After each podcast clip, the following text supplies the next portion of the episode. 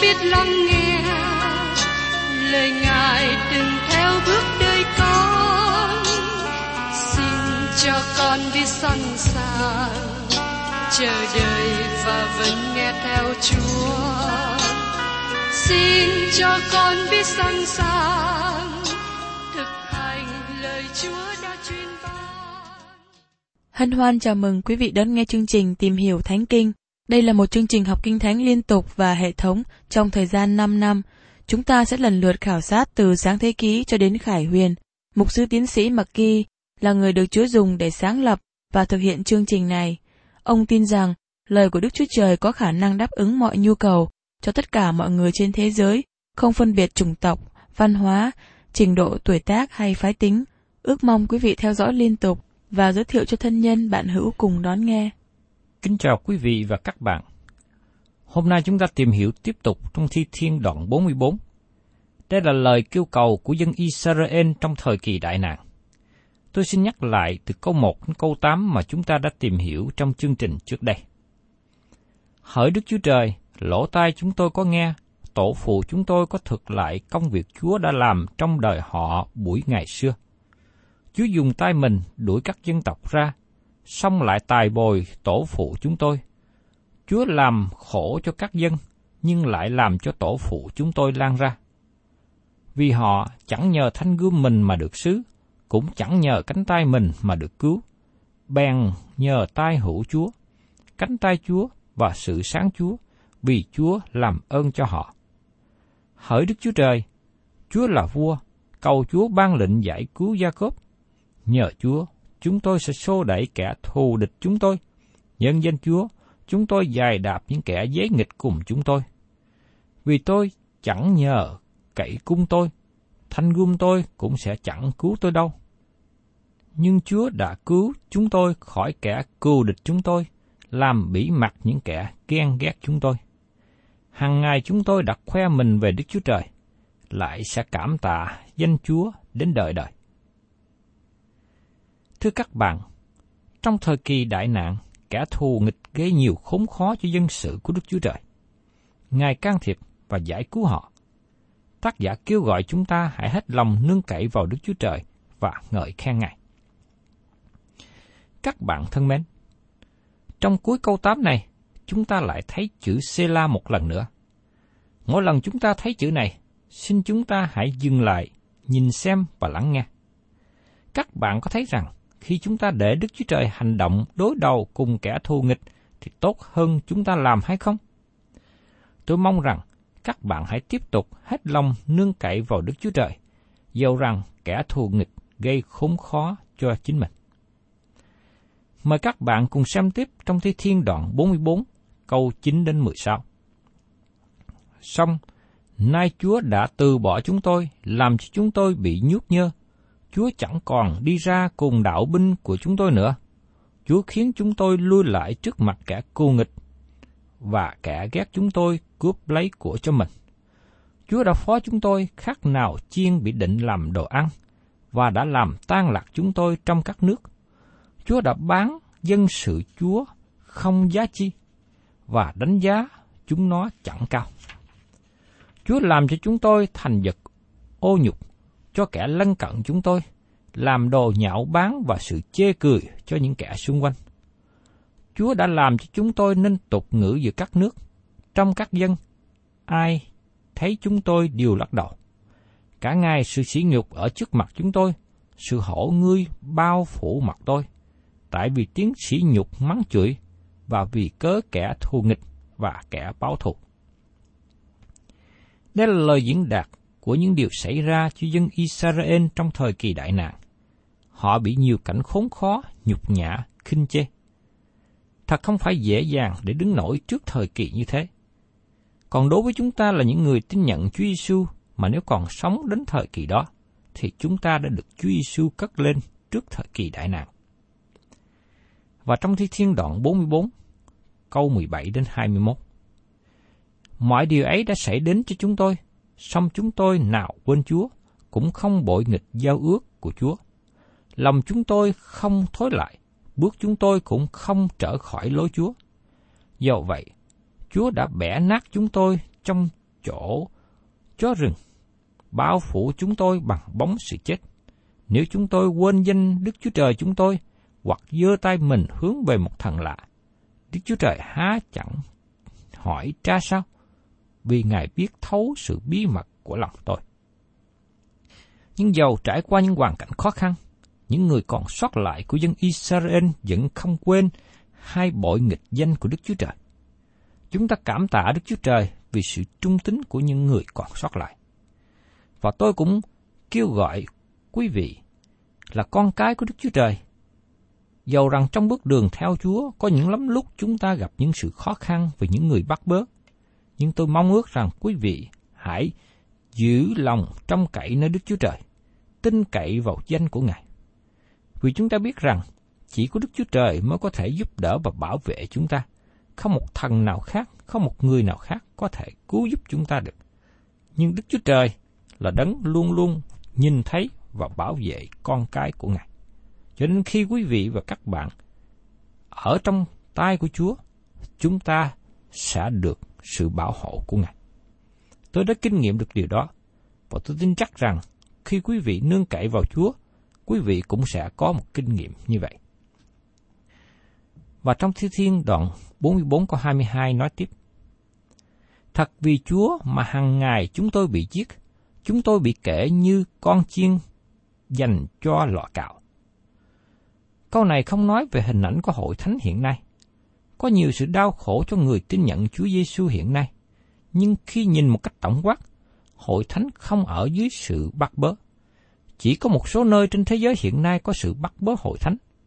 Do vậy, với những người Israel còn sót lại sẽ bị bắt bớ, và đây là hình ảnh của họ. Và tôi muốn các bạn thấy rõ điều đó ở đây. Và trong Thi Thiên đoạn 44 có 23 nói tiếp, Hỡi Chúa, hãy tỉnh thức, sao Chúa ngủ? Hãy trỗi dậy, chớ từ bỏ chúng tôi luôn luôn. Thưa quý vị, đây là một lời cầu xin Đức Chúa Trời thức dậy. Xin quý vị lưu ý rằng Đức Chúa Trời không có bao giờ ngủ. Đây chỉ là một lời kêu cầu khi họ ở trong hoàn cảnh tuyệt vọng. Trong thời kỳ của Maccabi trước đây, tức là thời kỳ giữa cụ ước và tân ước, kẻ thù nghịch của dân Israel đến từ mọi phía. Và khi chúng ta xem xét cả lịch sử dài, đó là một thời kỳ mà dân Israel chịu nhiều khốn khổ hơn hết so với bất cứ thời kỳ nào trong lịch sử của họ. Nhưng nó không ra chi so với sự đau khổ sẽ xảy đến trong thời kỳ đại nạn. Trong thời kỳ Maccabi, có một số thầy tế lễ được gọi là người đánh thức. Họ là những người kêu lên cùng Đức Chúa Trời rằng, hỡi Chúa, hãy tỉnh thức, nhưng sau Chúa ngủ, hãy trỗi dậy. Thưa các bạn, trong thời nay cũng có một số người cảm nghĩ rằng Đức Chúa Trời đang ngủ. Nhưng John hay Kenneth, một thầy tế lễ lớn của Maccabi, dẹp bỏ đi lối kêu cầu như thế. Ông đã hỏi dân chúng rằng, Đức Chúa Trời có ngủ không? Kinh Thánh không bao giờ nói như thế. Đức Chúa Trời là đấng gìn giữ Israel không bao giờ nhắm mắt, cũng không hề buồn ngủ. Các bạn không cần phải kêu gọi Đức Chúa Trời thức dậy, bởi vì Ngài không hề ngủ, Ngài luôn luôn thức. Đây là lối suy nghĩ sai lầm của con người khi họ dùng những nhận thức của mình mà suy nghĩ về Đức Chúa Trời. Trong ngày tương lai, những người còn sót lại cảm nghĩ rằng, tại sao Đức Chúa Trời ngủ? Khi ngày đó đến, Đức Chúa Trời sẽ không bao giờ ngủ, Ngài sẽ hành động, Đức Chúa Trời không bỏ dân Ngài mãi mãi. Và trong Thi Thiên đoạn 44, có 24 đến 26.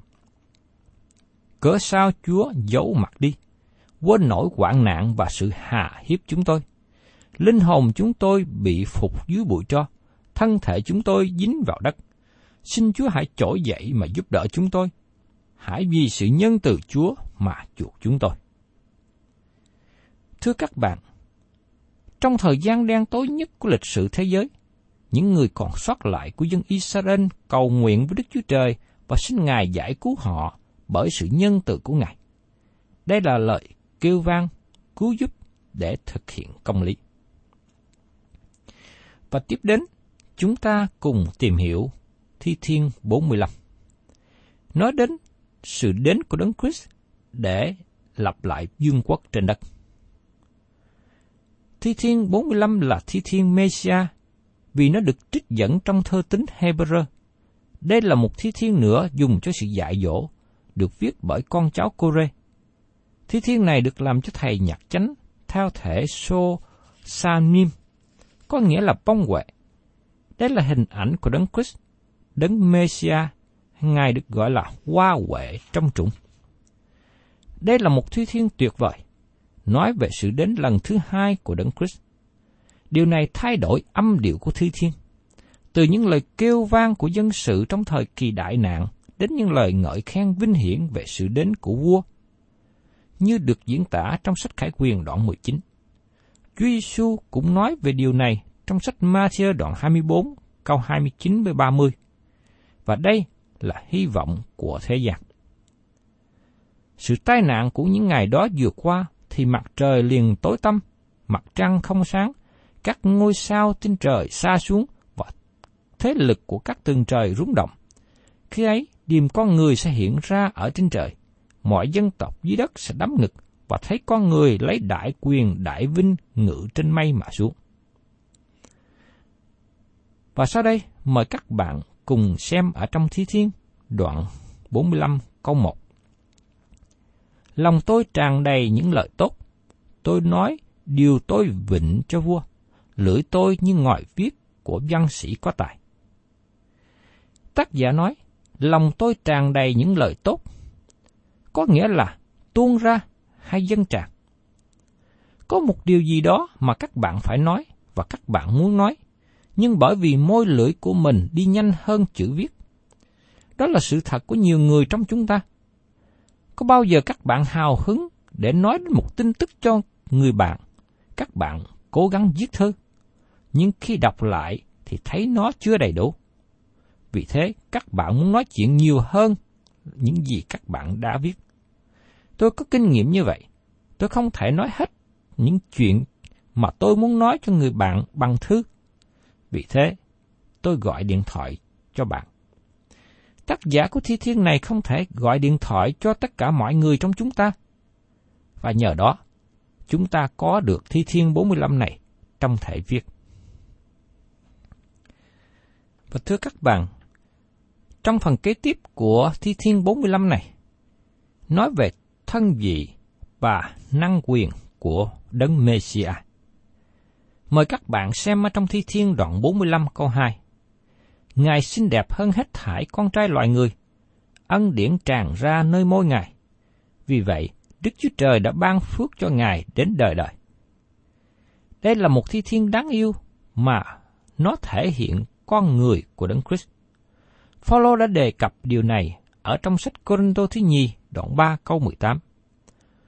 Chúng ta ai nấy đều để mặt trần mà nhìn xem sự vinh hiển Chúa như trong gương, thì quá nên một ảnh tượng Ngài, từ vinh hiển qua vinh hiển, như bởi Chúa là Thánh Linh. Thưa các bạn, chúng ta cần phải tôn xưng Ngài nhiều hơn. tôn xưng về ân điển diệu kỳ của Ngài, vì sự tốt đẹp của Ngài, vì những phước hạnh đời đời mà chúng ta có ở trong Ngài. Và trong Thi Thiên đoạn 45 câu 3, Hỡi đấng mạnh dạng, hãy đai gươm nơi hông, là vinh hiển và sự oai nghi của Ngài. Đây là một hình ảnh nói về sự đến của Đấng Christ. Ngài không đến với tư cách đấng cứu thế, nhưng Ngài đến lần thứ hai với tư cách một vị vua. Trong lần đến lần thứ nhất, Ngài không có đeo gươm. Các bạn có nhớ là khi Chúa Giêsu bị bắt trong rừng Gethsemane, một môn đệ của Ngài rút rươm ra và chém đứt lỗ tai của đầy tớ thầy cả thượng phẩm. Nhưng Đức Chúa Giêsu phán rằng, hãy nạp gươm vào vỏ, vì hãy ai cầm gươm thì sẽ bị giết về gươm. Trong Matthew đoạn 26 câu 52 Trong thời của chúng ta, họ trông đợi đấng Messiah sẽ đem đến sự bình an mà không có gươm giáo. Và trong Thi Thiên đoạn 2 câu 9, Chúa nói, con sẽ dùng cây gậy sắt mà đập bể chúng nó, con sẽ làm vỡ nát chúng nó khác nào bình gốm. Trong Thi Thiên thứ hai nói về sự đến của Đấng Christ lần thứ hai. Lời này được trích dẫn một vài lần trong sách Khải Quyền về sự đến lần thứ hai của Đấng Christ. Khi Đấng Christ trở lại, Ngài sẽ thấy thế gian trong sự phản nghịch. Kẻ chống nghịch Đấng Christ đang nắm quyền. Hắn đang bắt bớ dân sự của Đức Chúa Trời. Cả người Israel còn sót lại và người ngoại, quay về cùng Đức Chúa Trời. Ân điển tràn ra nơi môi Ngài. Đó là điều được nhấn mạnh. Nhưng cũng có sự định tội và sự đoán phạt nữa. Vì thế chúng ta cần nên thực tế và không có chủ quan. Chúa Giêsu sẽ đến trong năng quyền và đoán phạt thế giới chống nghịch Ngài. Và trong Thi Thiên đoạn 45 câu 4 câu 5 nói tiếp. Vì cớ sự chân thật và sự hiền tư, xà sự công bình, hãy lấy sự quay nghi Ngài, cởi xe lướt tới cách thắng trận. Tai hữu Ngài sẽ dạy cho Ngài những việc đáng kính. Các mũi tên Ngài bén nhọn, bắn thấu tim kẻ thù nghịch vua. Các dân đều ngã dưới Ngài. Thưa các bạn, xin hãy chú ý rằng Chúa đang đến với sự chiến thắng. Và tại đây có ba đức tính trong hành động của Ngài. Sự chân thật, sự hiền tư và sự công bình. Các bạn có biết ngày nay có một ấn viên tranh cử nào có ba đức tính này trong hành động của họ không? Họ không thể hiện sự khiêm nhường, thành thật và ngay thẳng. Mục đích của họ là muốn được thắng cử cho không phải muốn làm điều đúng. Không có một vị tổng thống, vị thủ tướng hay một vị vua nào trong lịch sử đã hành động trong sự chân thật, sự hiền từ và công bình. Nhưng Đấng Christ là vua sắp đến sẽ hành động khác biệt hơn – Đức tính của Đấng Christ là chân thật, lời của Ngài là chân thật, nhưng con người gọi Ngài là kẻ nói dối, trong khi con người mới là người nói dối. Đấng Christ không có nói dối. Ngày nay các bạn không nghe sự thật trong quốc hội, trong việc mậu dịch, trong trường học, trên báo chí, trên TV, vân vân. Các tin tức này đều bị làm cho nghiêng lệch. Nhưng khi Chúa Giêsu đến, Ngài hành động trong quyền năng, trong lẽ thật và khiêm nhường. Đó là phương cách mà Chúa Giêsu sẽ đến trên đất. Điều này có làm cho các bạn ngạc nhiên không? Thưa các bạn, trong phần kế tiếp, chúng ta tìm hiểu trong Thi Thiên 45 này, nói về sự cai trị và vinh hiển của Đấng Messia. Mời các bạn xem trong Thi Thiên đoạn 45 câu 6. Hỡi Đức Chúa Trời, ngôi Chúa còn mãi đời nọ qua đời kia, binh quyền nước Chúa là binh quyền ngay thẳng. Ngài sẽ cai trị trong sự công bình.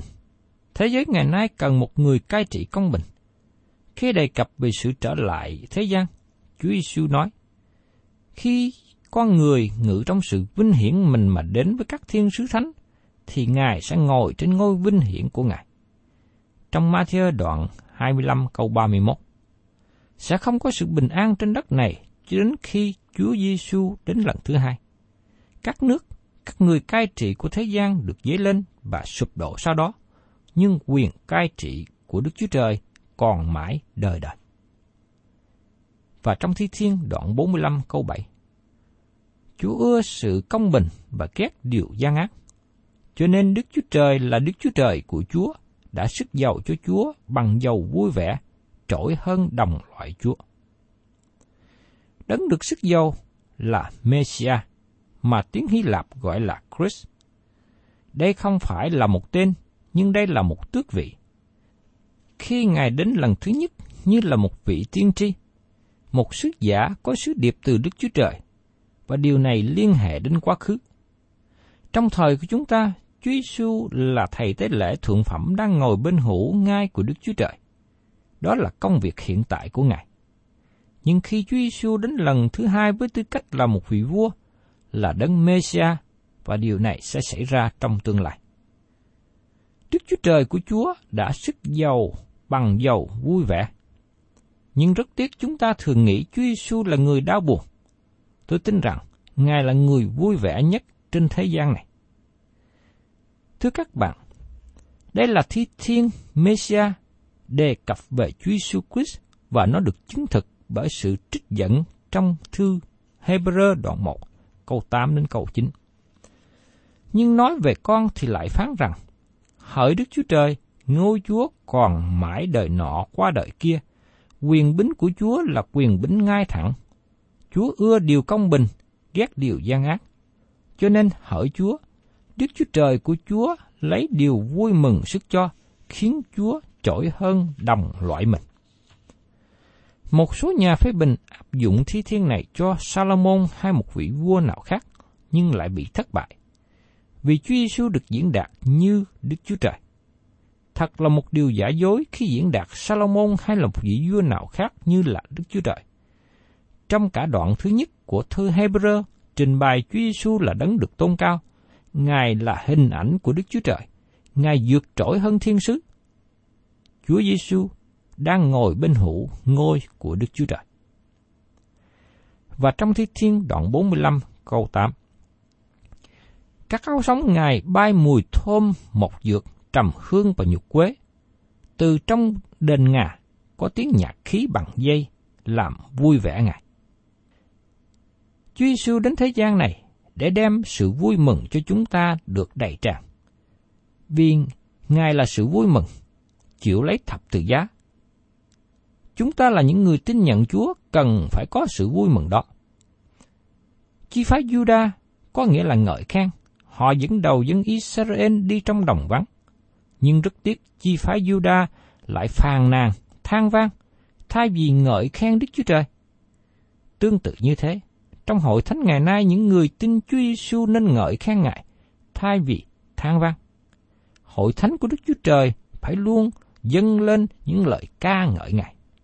Đó là đặc điểm mà chúng ta thấy hội thánh của Đức Chúa Trời mỗi khi nhóm lại đều dâng lên những bài thánh ca để ngợi khen Ngài. Và trong phần tiếp đến của thi thiên tuyệt vời này, nói về hình ảnh của triều đình. Trong thi thiên đoạn 45 câu 9 trong bọn nữ tôn quý của Ngài, có các công chúa, hoàng hậu đứng bên hữu Ngài, trang sức vàng Ophir.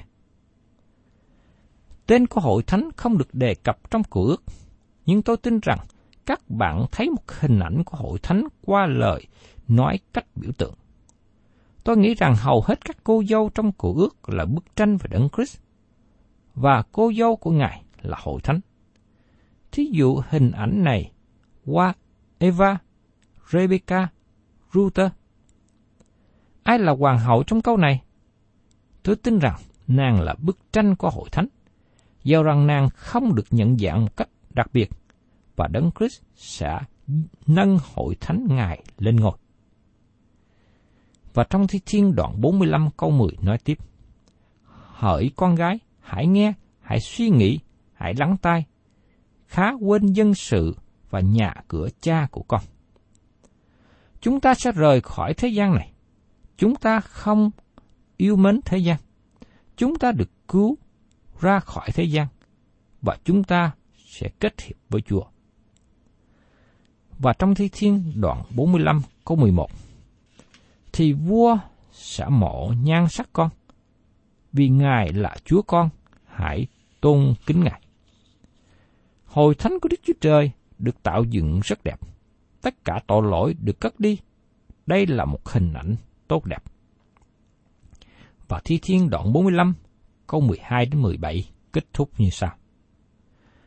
Con gái Thi-rơ sẽ đem lễ vật đến, và những người giàu sang hơn hết trong dân sẽ đến cầu ơn con. Công chúa trong đền được rất vinh hiển, áo sống nàng đều thiêu dệt bằng vàng. Nàng sẽ mặc áo gấm ra mắt vua, các nữ đồng trinh và bạn đi theo nàng sẽ được đưa đến ngài. Họ sẽ được dẫn đến trước sự vui vẻ khoái lạc mà vào đền vua. Các con trai ngài sẽ thay cho tổ phụ ngài. Ngài sẽ lập họ làm quan trưởng trong khắp thế gian. Tôi sẽ làm cho danh Ngài được nhắc lại trong các đời. Vì cớ ấy, các dân tộc sẽ cảm tạ Ngài đời đời không thôi. Thưa các bạn, những câu này nói về vương quốc một ngàn năm bình an. Vương quốc này sẽ đi vào cõi đời đời sau khi được Chúa chỉnh đốn. Đó là việc sa tăng bị nhốt vào một thời gian và sau đó bị đẩy vào hồ lửa và chim xanh. Đây là một thi thiên chói sáng. Nó cần được đặt đúng trong bối cảnh của nó. Nó có ý nghĩa lớn cho chúng ta ngày hôm nay nữa. Các bạn thân mến, chúng ta tạ ơn Chúa vì qua lời của Ngài, đặc biệt là sách thi thiên, cho chúng ta biết rất nhiều những hình ảnh về sự đến của đấng Messiah, tức là đấng Christ. Ngài đã đến thế gian lần thứ nhất để trở nên đấng cứu thế. Nhưng có một điều mà các bạn và tôi cần lưu ý rằng, Chúa Giêsu sẽ đến thế gian lần thứ hai để thực hiện sự cai trị và đón xét. Cho nên tôi và các bạn ngày hôm nay cần phải dọn lòng mình, chuẩn bị mình một cách sẵn sàng. Vì khi Chúa Giêsu trở lại, nếu chúng ta là những người thuộc về Ngài, chúng ta sẽ được cất lên với Ngài và được phần thưởng. Nhưng nếu những người không thuộc về Ngài, không tin nhận Ngài, thì sự đón phạt sẽ đến. Tôi mong rằng các bạn hãy chuẩn bị cho ngày đó. Thân chào các bạn và xin hẹn tái ngộ cùng các bạn trong chương trình tìm hiểu Thánh Kinh kỳ sau.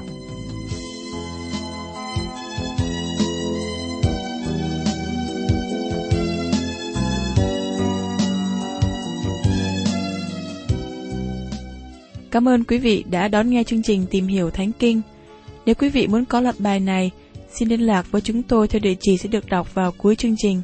Kính chào quý thính giả.